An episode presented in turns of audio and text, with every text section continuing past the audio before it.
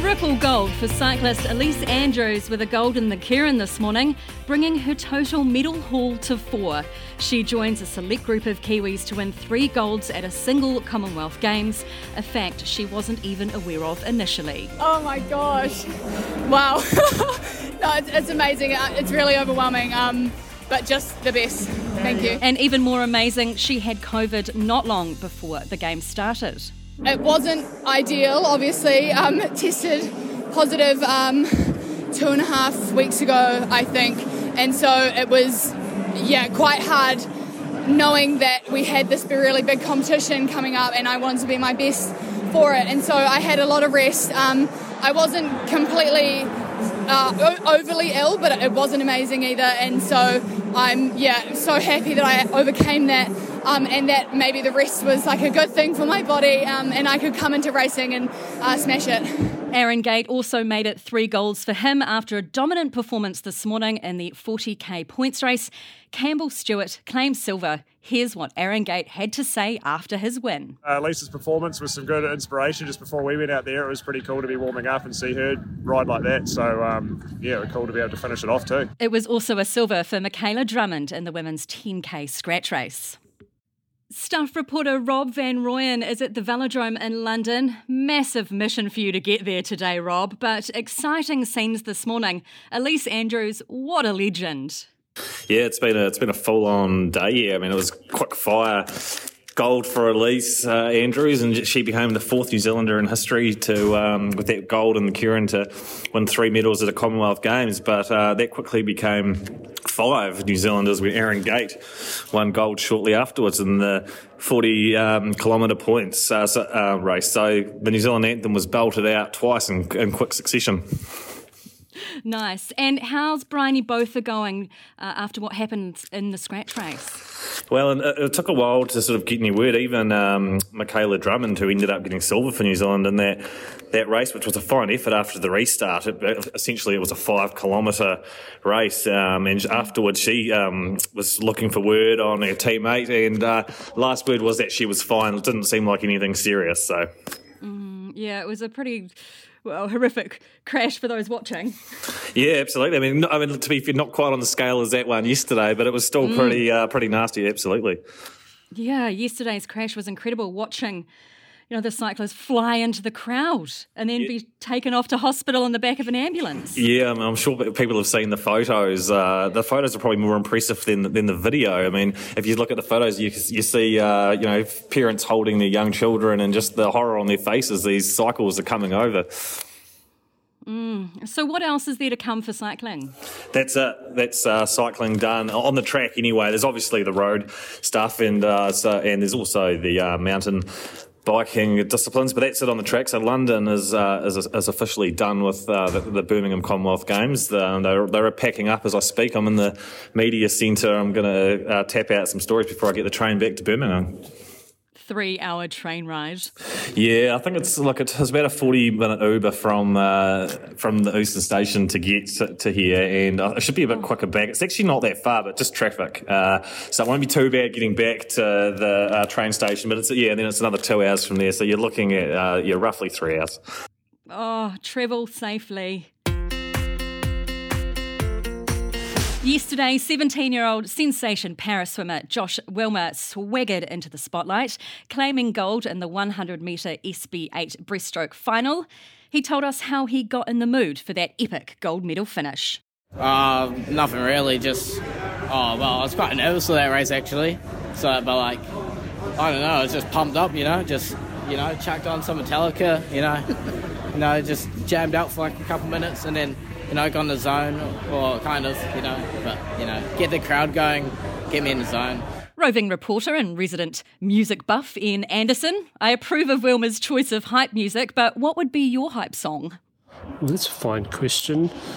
Not probably the same material as Young Josh. I was going to suggest "Oh Superman" by Laurie Anderson, but that's kind of cynical. I think I've got 3 probably that I would play to bang my head before something like a Commonwealth Games swim final. "Can't Hardly Wait" by The Replacements, "Barbed Wire Love" by Stiff Little Fingers, and "Stay Beautiful" by The Manic Street Preachers. That'll be the Spotify playlist. Oh, good choices. You've also been out doing some field research for us. Any more signs of ghost chips and skinny sausages after yesterday's discussion? I have been doing my best the last couple of days here at the Aquatic Centre. Possibly an unfair representation, that tweet. Might have been a filter on the photo. The chips are actually better cooked than what that suggested, and there's a fairly good amount, and they come very quickly as well too. I've had many worse chips than those, but however, I have not been bold enough to go down the long skinny sausage route, so to speak.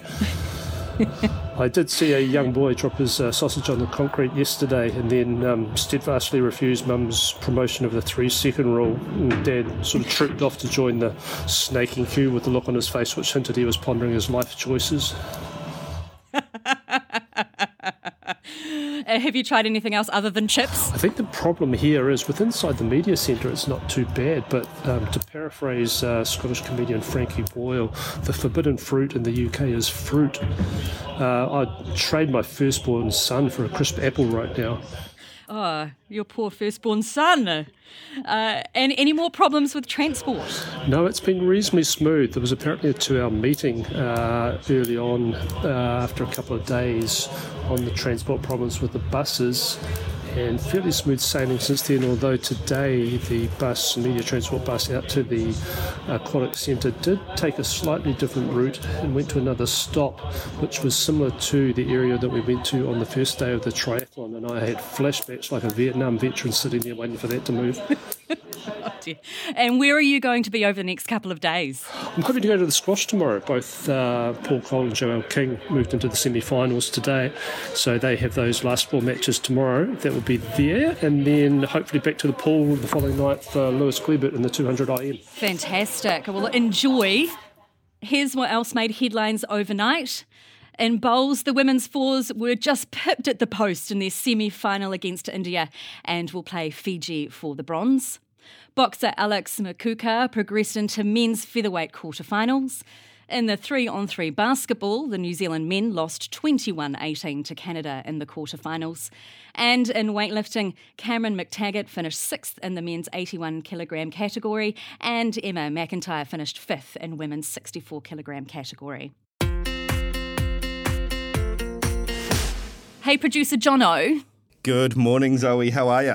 Good morning. Good. Another exciting day with gold medals for us. So it turns out no one likes parking tickets, and there's tickets galore for Birmingham residents. Tell us more. Yeah, Ian and Rob may have their own issues with buses and trains and Ubers and who knows what else, but if you're living in Birmingham right now or trying to get around in a car, it's proving to be a very expensive exercise because parking tickets are being dished out like gold medals to the New Zealand cycling team. Everybody's getting one. So there's about 200 roads in Birmingham that have some kind of parking or access restriction at the moment around all the venues. That's a huge number of roads in really busy areas and areas where lots of people are trying to get to see the action. And particularly around the University of Birmingham, which is where the hockey and the squash are being held, lots and lots of parking tickets have been dished out to people who are parked on streets around that area. They're £50 tickets. That's 96 New Zealand dollars. And everyone's saying this is actually just ridiculous. The transport's not good enough. People are having to drive to get to the events, and you know, they're getting absolutely stung for it. There are actually free buses included in people's tickets to the events. But given what we know Ian and Rob have been going through, perhaps the bus transport isn't that great. Oh, no. That's quite a whack for a parking ticket. My goodness. Yeah, $100. I was like, that's a hard no from me. Definitely a hard no from me too. Thanks, Jono. And that's the podium from day 4 of the Birmingham 2022 Commonwealth Games.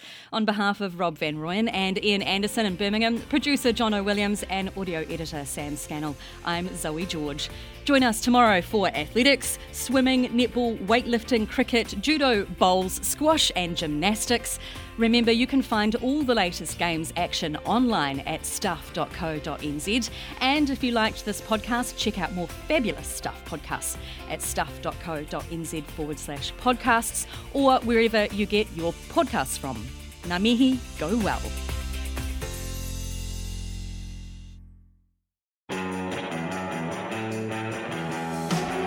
Kia ora, I'm Adam Blair. I played the great game of rugby league for the Storm, Tigers, Broncos and the Mighty Warriors. And I'm Goran Paladin, sports presenter and rugby league fanatic. I won a World Cup too. I played 51 tests for New Zealand. Yeah, he's a national treasure, people. Come on.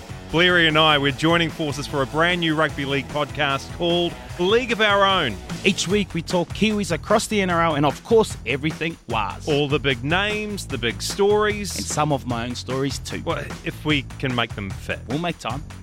Okay. League of Our Own with Blairy and Goran. Debut ep dropping on Wednesday afternoon and every Wednesday after that. You can listen through stuff.co.nz or wherever you get your podcasts. Proudly brought to you by Snap Rentals. Mate, your stories are way too long, eh? Nah, we've got to take them on a journey. Oh, the journey. Yeah, of course.